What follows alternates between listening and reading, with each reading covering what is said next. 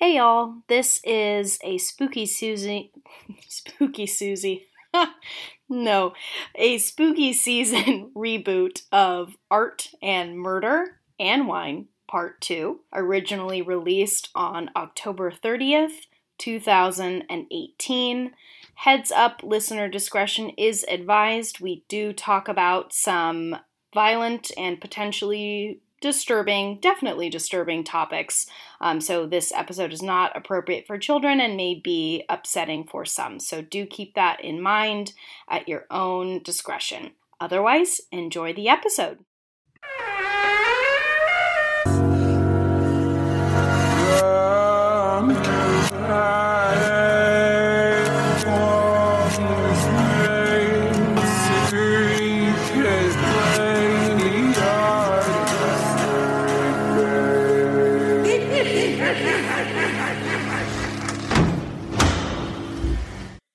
Welcome to the podcast. I'm Corrie. I'm Jen. I'm Natalie. I'm Ginny, and we are the art history babes. Part two. We're back. Deux. Art and murder. We're we're even deeper into a, a well of wine and Oh man. and we're talking about some just crazy stories of where art and murder have collided throughout history. Because really. it's happened. It's happened. Um yes. We each chose a story to cover, and so that's what we're doing. If you haven't listened yet, you should check out part one. Some good stuff happened. Yeah. I mean, some terrible stuff actually. Yeah. terrible stuff, but but good. Some for loss of life, yeah. Some really like ugly stuff, but like very dramatic, but also art. Yeah. interesting content. And it Um, happened. We didn't make it up. It's what it's what happened. It's just what happened. Yeah. we we're don't. just we're just telling truth. we don't support it. We're No. just yeah. So this is part two of our 2018 Halloween kind of.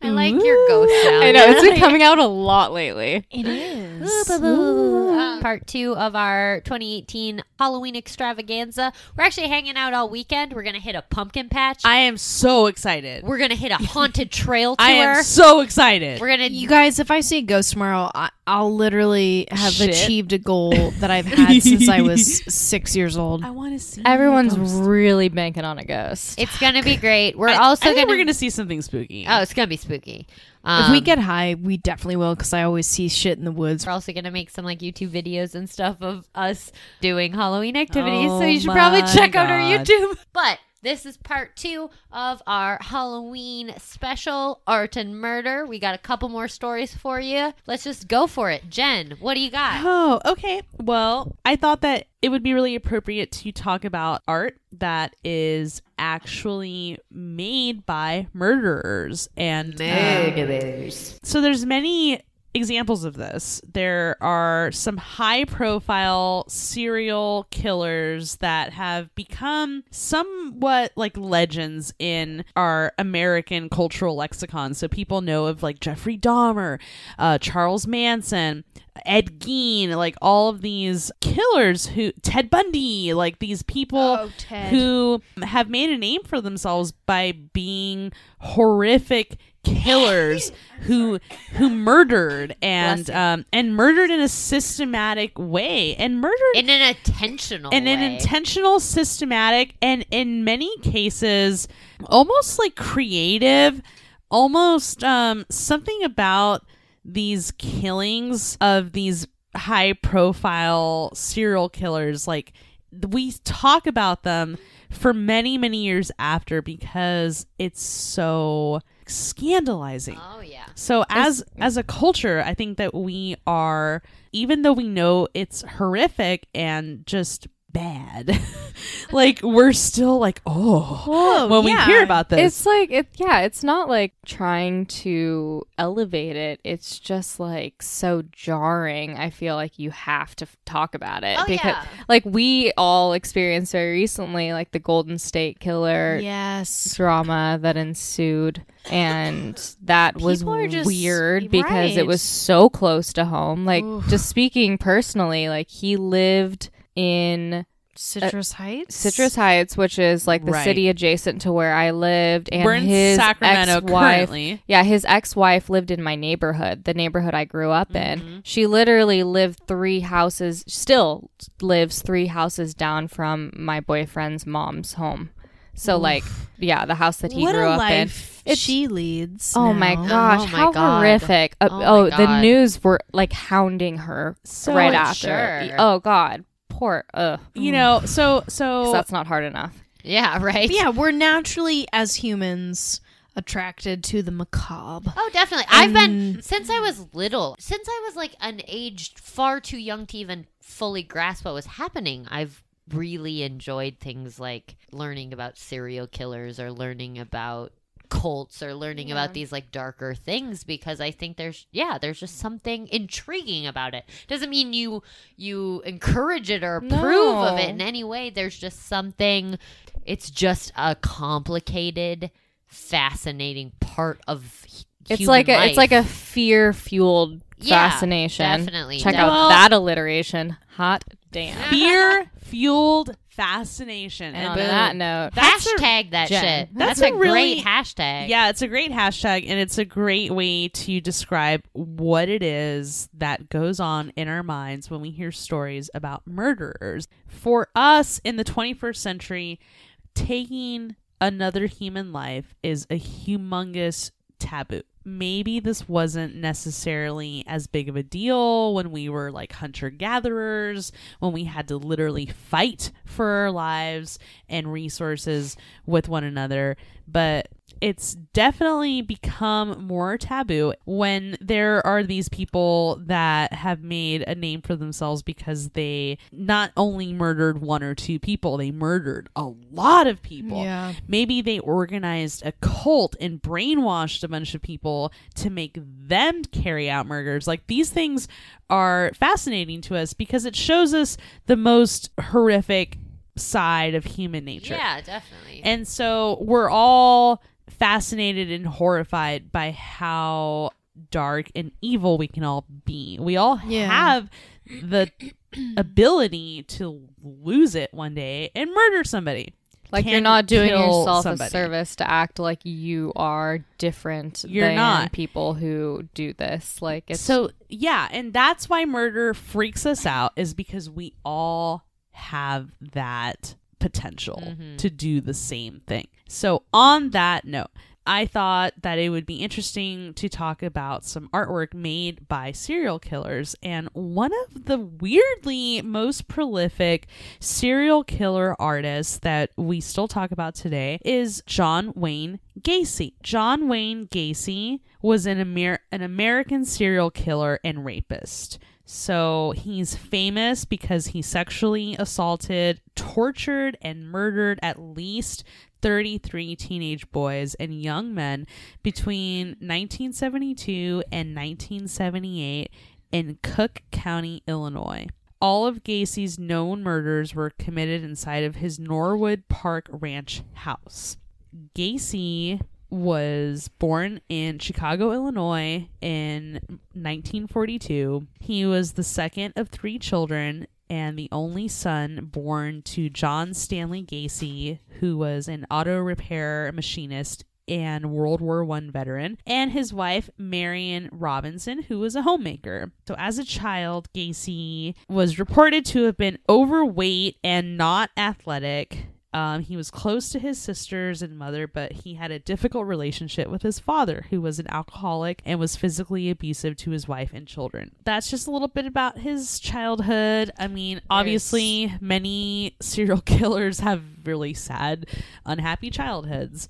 Something maybe that carried over from his childhood was a fascination with clowns. I I just Oh, clowns. Uh, rough. ooh. that immediately raises red flags. yes. Raises the hairs on the back of my neck. if I were to ever meet someone who's like, I like clowns. yeah, no one says that. No one says they l- enjoy. Clowns. I've clowns. never met someone who's like, I just really like clowns. Yeah. I appreciate their craft.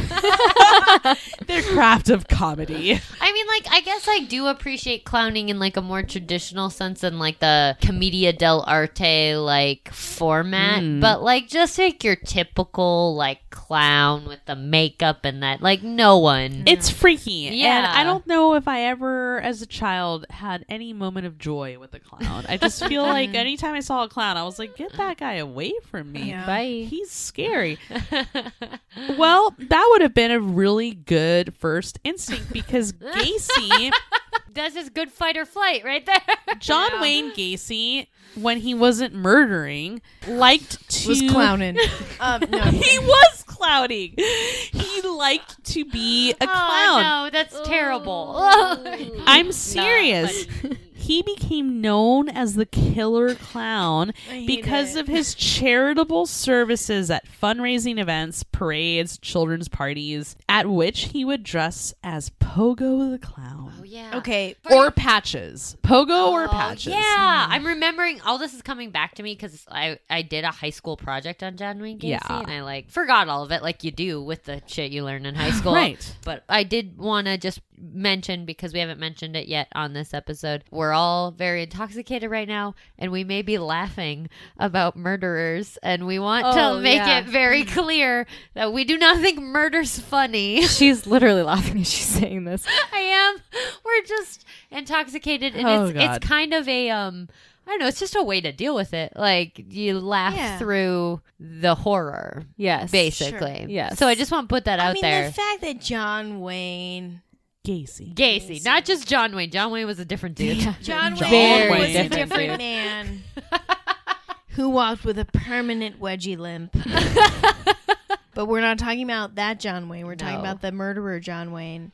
Well, according to some sources, Gacy stated that acting as a clown allowed him to regress into childhood, which I do not understand because, by all accounts, his childhood was wretched. He had a very unhappy home life with a father who beat him and just made him feel very bad all of the time. So I don't know, maybe just uh, some kind of idealistic idea of what childhood was like. As an adult, he managed a few KFC restaurants that his father in law had purchased. You know, he was trying to make his life work out as a middle class, just kind of person. He had a wife who gave birth to two children in 1966, and then he had another daughter in 1967. So he was really working to earning his long sought approval of his father. And that hard. sounds just real nice, you know? but however, Just doing his best. it just seems that although that that was the physical like outside appearance of what was going on there's a seedier side of his life during this time which involves wife swapping prostitution pornography drug use he was deeply involved in these activities he cheated on his wife with local prostitutes he opened a club in his basement where he allowed his employees to drink alcohol and play pool. Cool. He That's real cool. I mean, it does sound cool. he employed teenagers of both sexes at his restaurants. Gender It's equality, but not cool. not cool. He socialized only with his young male employees. Um, and he would give them alcohol before making sexual advances towards them, which, if they rebuffed, he would claim were jokes or just like tests. I was just kidding. Ugh. It's believed that in 1967, Gacy committed his first known sexual assault on a teenage boy. 1967 is the first known reportable offense. Anyway, I don't like to give a lot of information or really spend too much time on the salacious details of how he may have lured and killed his victims because fuck him. And I don't want to glorify that or give oh, any of these details like, oh, and then he did this. It's like, Yeah. he was a killer and he was a horrible person. Eventually, he gets arrested for being a murderer and an overall horrible human being, a detestable human being. And he's sentenced to death row. And so he becomes sentenced and he's on death row for 14 years. Isolated in his prison cell, Gacy began to paint. And so um, his subject matter varied, but many were clowns. and many of them were self portraits of him depicted as the clown Pogo. So Um, interesting though. stylistically, when you look at Pogo, I'm getting like a pop art. Like it's very like Oh. heavy usage of primary colors, uh, strong contour lines, like real solid block color. Oh Jesus! And, I'm uh, looking at images now, and they are. And it's horrifying. It's it's Oh, horrifying, God. but like Pogo the clown is so scary. This painting is called Goodbye Pogo, um, and it's Pogo the clown. He's got his hand up in a sort of like he's kind of waving. There's a little button on the front of his outfit that says "I'm, I'm Pogo, Pogo the, the clown. clown. and in the corner, uh, J.W. Gacy is In case the- y'all forgot.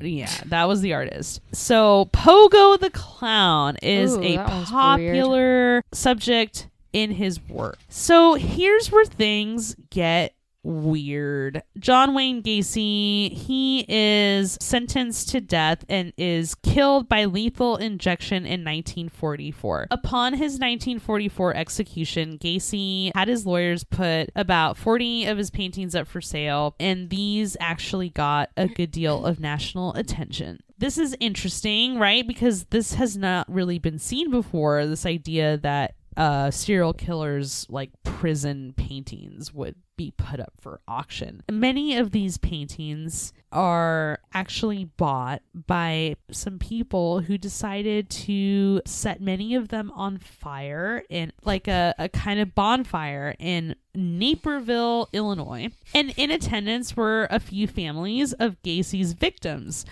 A few weeks before the event, Gacy had been killed by lethal injection. So that gave these people this kind of form of closure. Okay. So they bought the work, which is a little bit much. Like they shouldn't have been paying for it, but whatever. Bought the work and decided to set it on fire. So these paintings, a lot of them were destroyed, but um, a lot of them were not destroyed. And so it's strange because Gacy's body of work becomes highly sought after. There's a whole instance of people that are just trying to get rich off of the artwork of uh, John Wayne Gacy, which there's not like a lot, so you would never be like a multimillionaire, but you could make a pretty penny selling Gacy's work. We're not just considering Gacy, many horrible human beings are put away in prison every day, and there's not a lot to do, so many of them make art. This has led to the rise as something that's collectively known as murderabilia. Um, so these are items that have spawned this active and diverse market, and people want to buy it because it's you know scandalous and and Yeah. uh, Super fascinating. This- you, you're you're looking at the creative output of not just murderers but like psychopaths Yeah, who have exactly. systematically killed and and like killed many.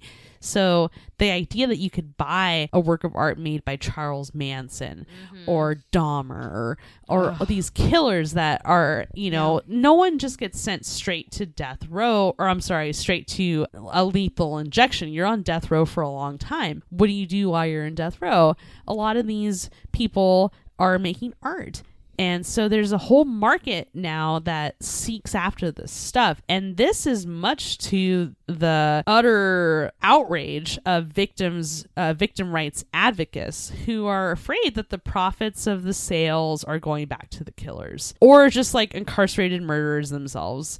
And all of the cash from these sales is also going into the pockets of collectors so people who are creative them like aren't making they're not getting off death row basically Yeah. like they're still going to be killed by lethal injection eventually so it's a strange time in ethical art market practices Yeah, What- definitely. how do we treat the work of known killers?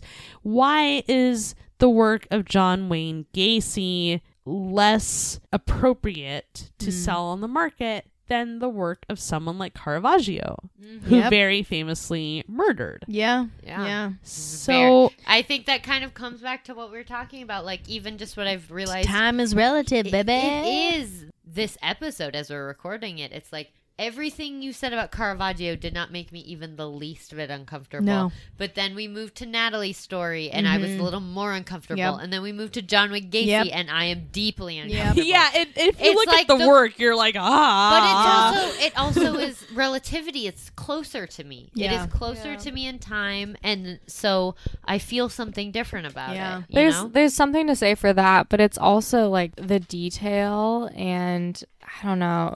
There is something a little different about like Caravaggio was a painter and known to be a painter and then also had things on the side. Whereas So like John Wayne Gacy murderer.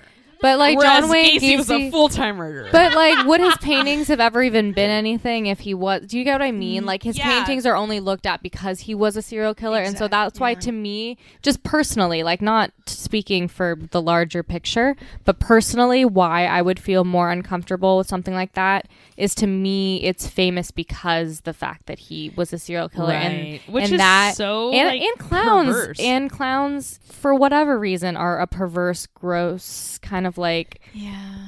creepy symbol. And so it's just compounded in a way that just makes me it makes me feel like I'm supposed to be scared of it. Where like you're not supposed to be scared of a Caravaggio painting. No. And it's just Yeah. that's that's what's a little different between those two.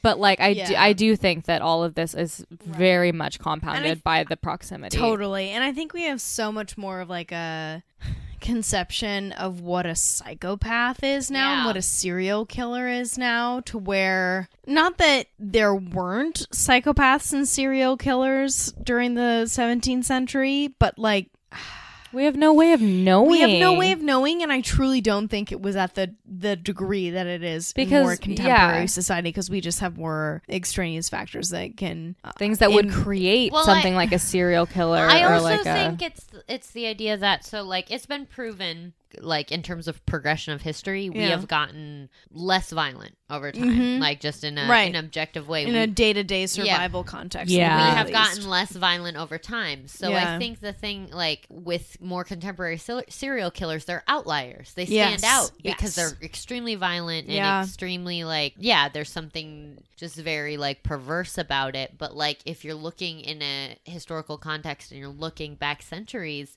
it's a different space where like being violent on a day-to-day basis is more normalized yeah yeah Whereas, like, yeah, like someone who's killing now is doing something very different than someone who Totally. is They killing. they have to be so hundreds of years systematic about Yeah. it that it's like ugh. like Yeah. Yeah. yeah, Yeah. and who, Um, it doesn't mean that they have different impulses it like what you're saying is basically it could be the same impulse it's just the way that people would be able to act on it then Mm. Yeah. was more natural and the way people do it now is so controlled and like they have to be so yeah just systematic that it's like Because- unnerving Because the idea is that we've progressed to a point where, like, that is not okay It in yeah. any way. So it almost amplifies how bad it is. right Yeah. right Like, it and the way people have to go about it to achieve it is Yeah. like right is Yeah. really fucked up and not not okay, Yes. obviously. So it just Yeah. yeah. I think it just amplifies our feelings, which Yeah. is good. That's probably why we've gotten less violent over time. Yeah, It's yeah. because we have these reactions to these things. Like True. it's good that we feel this visceral reaction to this, right you know. i mean Uh, and there but there's no there's no denying that gacy was an outlier like gacy wasn't acting upon some kind of primordial desire to kill like to defend oneself or whatever. I mean when he was sentenced to death uh, according to published reports he uh, was a diagnosed psychopath and he did not express any remorse for his crimes. Uh, so his final statement to his lawyer was that killing him would not compensate for the loss of others and that the state was murdering him. His final spoken words were kiss my ass. wow That's according to the Wikipedia article on John Wayne Gacy. he was real fucked up john wayne gacy i keep saying john wayne i'm sorry john sorry john wayne Not to be confused with the famous i don't think you Hollywood killed anyone cowboy. you did play genghis khan though and that was fucked up john wayne that was fucked up Did you say Genghis? yeah that sound That's how it's said. Genghis. Genghis Khan, everyone. okay, that's like how the British say it. So, you know what? Kiss my R's. Woo! You just really want to be British, don't you? Yeah, I do. I want to be James Fox's wife. You don't have to be British to be a British man's wife. I'll be it. Whatever he wants. No, I'm kidding. Independence. All right, everybody. Make a life for yourself on your own, ladies. It's okay because as we've discussed, the theme of this episode is the art history babes are thirsty. Mm. Woo, child. Okay, so that was John Wayne Gacy. that was John Wayne Gacy. That's what I have on Gacy. so I guess it's my turn. I'm kind of mad because like I have to go last, and I'm like pretty drunk right now. Corrie is inebriated, uh, but not in like a bad way. In a really good way. Ah, In a okay. cute way. She's really cute when Thanks, she's drunk. and babe. I love it. I really appreciate that. Oh, we do need to take a break actually for um for for ads. All right, For check out commercial some of these break. ads. so so this so here's uh someone that makes do you the art- like ads? Here you go, bitch. We are.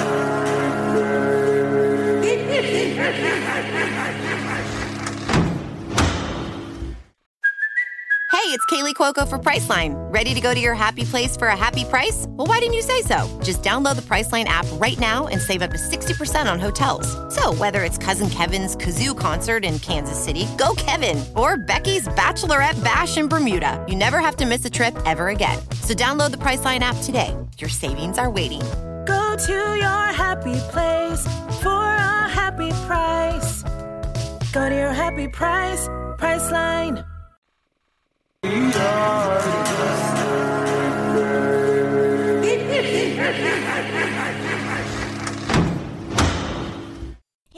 Bitch, we're back. bitch. bitch. bitch. Oh, you're such a bitch. Okay, I have to talk about a murder now. Tell us about your murder. I'm gonna do my best. Okay, so I'm gonna tell you about Andrew Crispo Dude. and the death mask murder Oh. of Eigil Vesti. Whoa. Whoa. I Who's don't that? No, you just said. I don't. Nat Not even never embarrassed. heard those words in her life. And I've already said this, but I'm just gonna say it again. My natural disposition is just to laugh, and I laugh when I'm uncomfortable. So if I laugh at really not okay places to laugh, Yeah. like I'm just covering my bases right now. Like I we know. we like, know It's fine. it's- no one here thinks that you think that murder is funny. We should rename this episode "Murder's Not Funny." In Don't parentheses, art. Do not laugh at this episode at all. Murder is not funny. And we'll still get a thousand messages being uh-huh. like, "Fuck you guys! You think murder's funny?" We explicitly My said great granddad was murdered in a mine. we explicitly In Gold said that Country. murder was not funny. you insensitive. No one is laughing. How dare you? How dare you? All right, here we go. Okay. So, little background on Andrew Crispo, who is a hotshot New York art dealer in the 70s and 80s. Dealing art, had his gallery Dude. doing his thing. The 80s in the art world was a fucking Crazy. weird time. I the mean, 80s in the 80s world Yeah. world. True, Right. true, true. It was just such an opulent, luxurious period of mm-hmm. just excess and everything. And it was just like, it was okay to, it was okay to do just. hella blow. it, yeah, it was just cocaine and let's get rich all Yeah. the time. It, the 80s were crazy, Oh, but I was born of them. so- Cocaine was in for a long time. right. But it was really big in the 80s. Like Lots it of was coke. next level. As we know it now. Before it was just marketed differently. Mm. Right. In But- cough syrup. Yeah, in like beverages. But anyways, so Andrew Crispo, hotshot New York art dealer in the 70s and 80s. He was also just a very openly, kind of flamboyantly gay man, and he was known for being part of the uh, like S and M hardcore party scene in New York City. Nice. Kind of until it's really not. nice until it's very much not. Oh man. I Um, don't like where this is going. Yeah. Right. So he's part of the scene, lots of drugs, lots of cocaine. Mhm. So much so that he was known to go through as much as seven grams of coke in a single day. Whoa! You so much know, coke. Holy shit! I'm surprised that his brain didn't come out one nostril. Yeah, it probably That did. dude. is wild. I know. And that was like, yeah, he was doing mad drugs, mad coke. wow, we. Um, and so his gallery kind of it became kind of an after hour spot for basically like drugs and kinky sex in the gay community. Sure. A lot of your Mm, handsome gay men would would gather and Sure. uh, have have times engage in activities there. Um, All and right. it was a place. Um, and It was a place where things happened. things went down.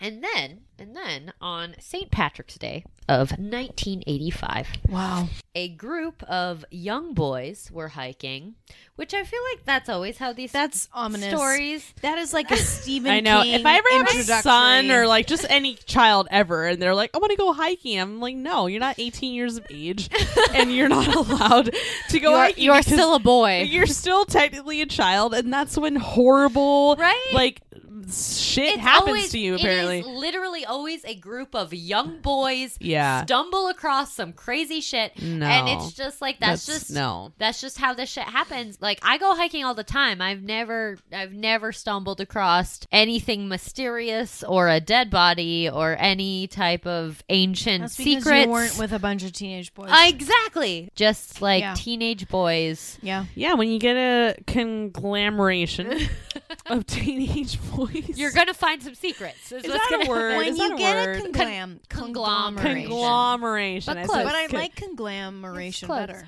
In a weird way, I almost feel like it's like a life imitating art because, like, you think back to like Stand by Me.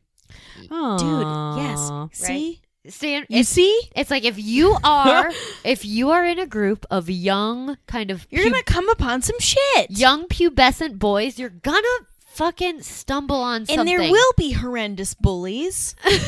and there will be picturesque scenes. Picturesque. but there's going. You're, There's gonna be scenes of woods with young boys. and there might there finding might shit. there might be a dead body. Oh, There's God. gonna all be. I'm saying. So so so what happened? And in this case, there was. Oh. There was a dead body. And this group of young boys were hiking and they discovered the body of Igil Dagvesti, who was. Whoa. What a name. I know. He was a 26 year old student. He was Norwegian. And he was a student at the Fashion Institute of Technology. So these boys were hiking and they had kind of stumbled upon the property of one Bernard Legeros. And Bernard was an employee of our of our friend Andrew Crispo. Okay. Um the fucking Crispo. the the hotshot New York art dealer. So Vesti was found. Basically, it was just it was mostly remains. His body had been burned, and then it. I mean, it was like skeletal remains at this point because it was months after the That's fact. a dope metal band, by the way. Skeletal remains. Look them up on Spotify. or wherever you get your music. so it was a skeleton, aside from the head, which had been preserved by a leather bondage mask. Mm. Aw. Yeah. Oh, I don't know. The rest of the body ha- was skeletal, but the the head had been preserved. Oh wow. Do you think he was wearing the mask when he died? He was one hundred Yeah. percent wearing the Oh. mask when he died. Well, I don't know. Someone put it on after. I'm just, you know. Just slipped it on. I don't know. Corrie, I mean, on. I don't know either. I guess All Like, kinds of things could have y- happened. You're totally right. Like, who knows how people's minds work after they kill someone? I I don't know. I have no idea. Vesti's head was really the only thing intact. It was covered in this black leather hood. Apparently, what had kind of transpired, what they they found out was that on September on September on September That's the new. There's, it's a 13 month. September On the first of September. on February 25th, 1985. Um, Everyone's gonna be like, why is Jen laughing? What a hilarious date. on September, September, February. Oh Jesus. Months are crazy. Oh, oh my god. god. oh February. I need to tell a story. tell a story. I need to tell it. tell us your story. Okay. On February 25th, 1985, basically. Wait, September or February? you do it again, February. Just say February 25th. On February 25th. What's happening to us? Oh my god! Let's just take another quick break. another advertising break. Here are some ads, bitch.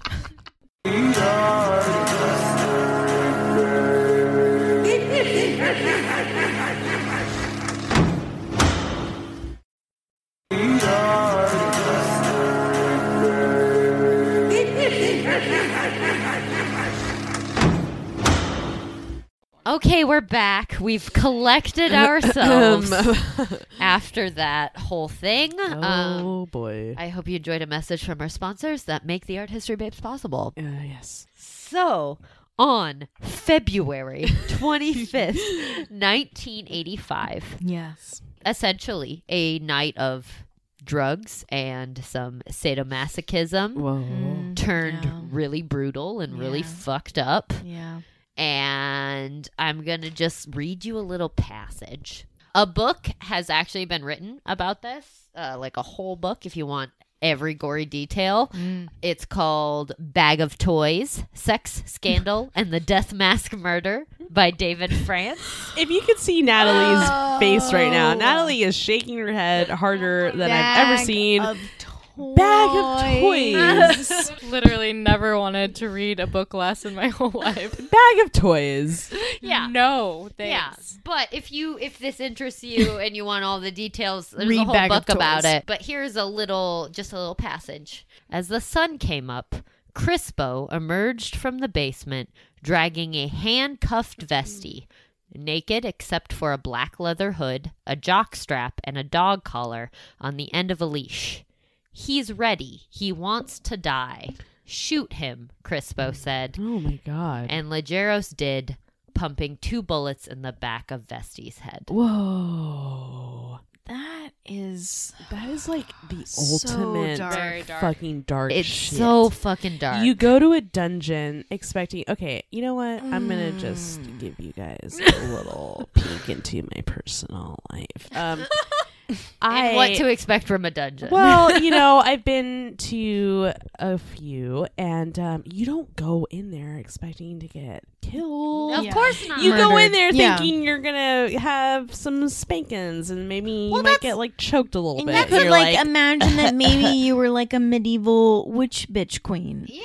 Yeah, yeah. and you you, can will get come real out deep into your- powerful and alive. yeah, it's it's hot. Not It's- shot. It's not supposed, to be supposed to be fear shot in filled the at head. all. No, that's no a- fear. No That's fear. the thing about S and M in general. It's but you know it's 100 percent a consensual like consent. There has to be consent, And we're like- and we're like- fearful. Like it's consensual fear. It- like you're, you know, you have control. That's yeah, what you have control. That is the ideal. Like you go into it knowing that you're working within a constraint of like systems that are operating off of this idea of consent. Yeah, mutual and consent. like yeah, controlled fear. So like a fear that you know is only going to go yes, so far. controlled fear. Great. It's- you're not going to get hurt. It's with Exactly. yeah, it's within your control. but obviously these motherfuckers were evil. were evil. Basically, so it was Crispo, this hotshot art dealer, and then Legeros, um, who worked for Crispo, was the one who actually shot this man in the head. What kind of came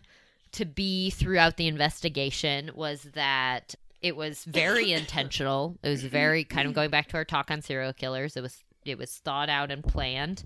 Two of them, Crispo and Legeros, went out to Manhattan's Hellfire Club and picked up Vesti legitimately because they wanted to kill someone. Like it, oh yeah. yeah. it was just Yeah. it was always the intention. It had been reported that Legeros was very troubled as a child and had a bit of an obsession with death.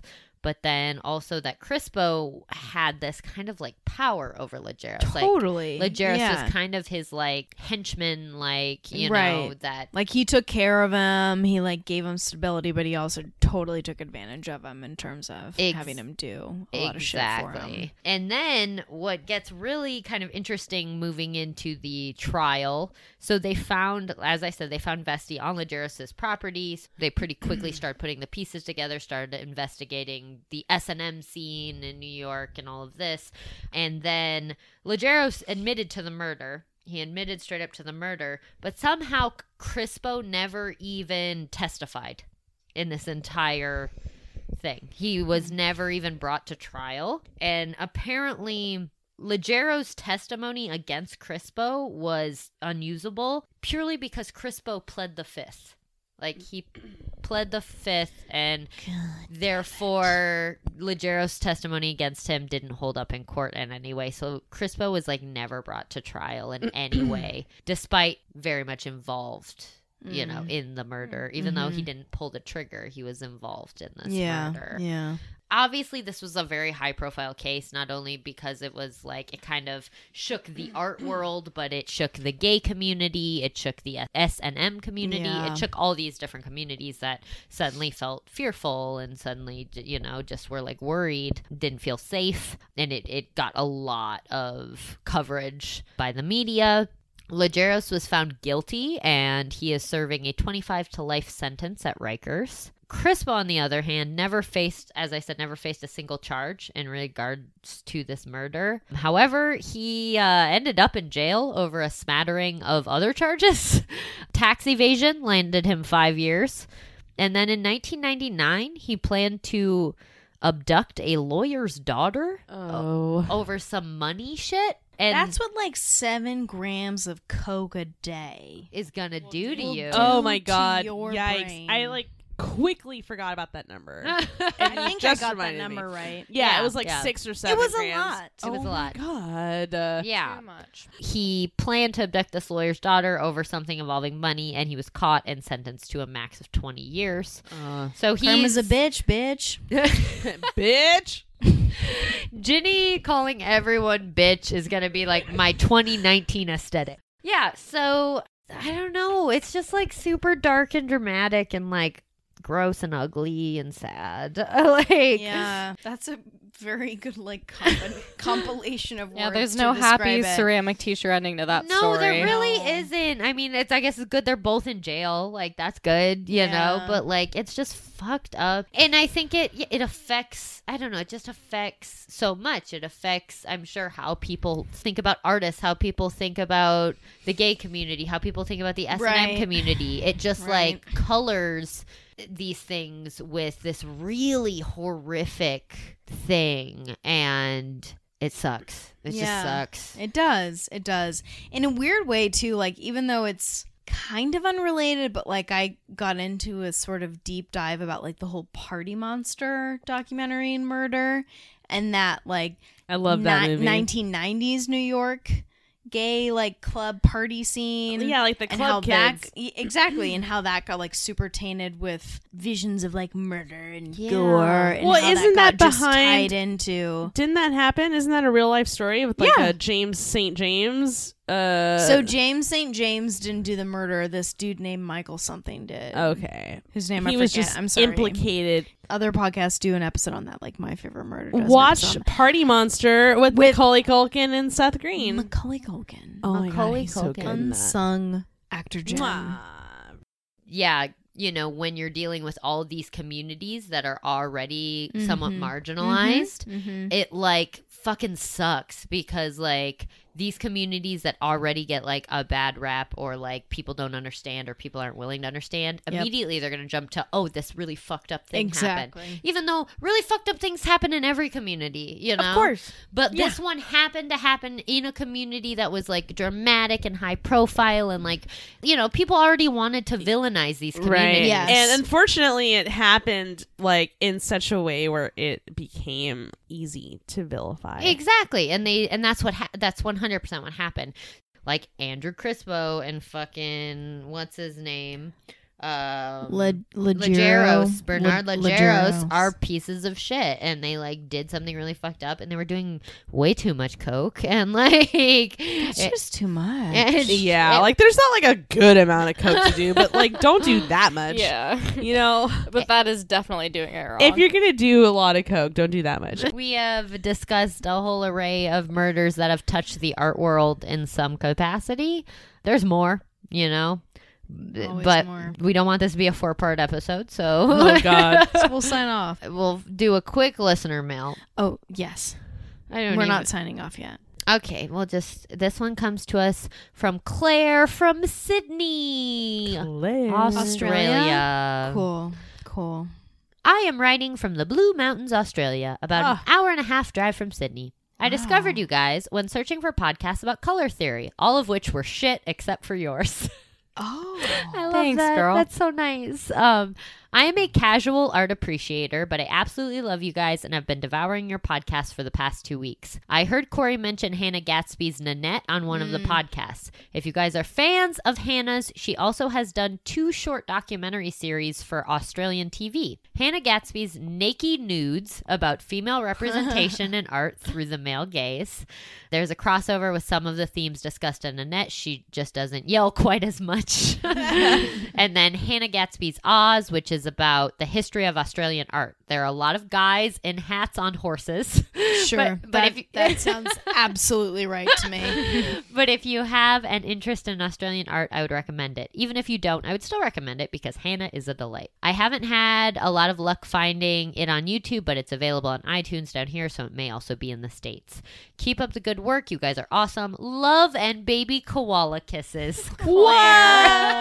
that may be the sweetest sign off we've ever I had. Oh, I love it. Also, all of that is great, and I want to check it all out immediately. Yeah, we love Hannah Gadsby. Hannah's love you. amazing, and yeah, we love you. I'm so glad you lo- liked c- color theory. And Thank you for writing. Um, when I think about the color theory episodes, I'm I'm almost like, oh god. I get a little bit worried. Like, six do I seven. really want to go back and listen to that episode? that was a long time ago. But thank you so much for writing in and like the tips and just yeah, the cutest sign off of all Oh. of time. so much. So good. Word. We love it. So th- it's been a we took you on an adventure tonight. I hope you had fun. I hope crossed- you. I hope you buckled up when I told you to. Yes.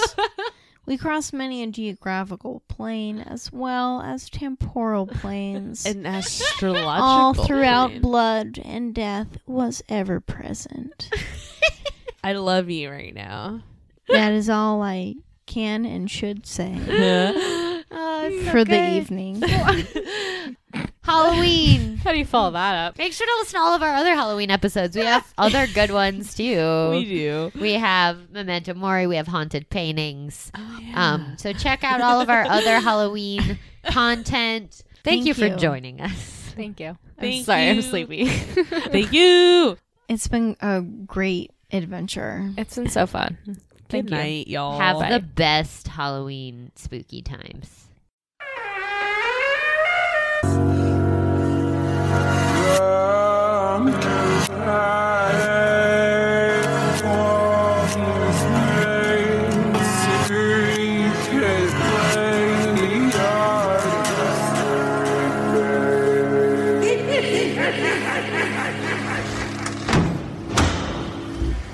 I didn't know that John Wayne liked clowns. This is new. Oh yes, this he is loved interesting. clowns. John Wayne Oh. Gacy. You So, really got to uh, throw that yeah, Gacy yeah, in there. John Wayne and John Wayne Gacy are two different people.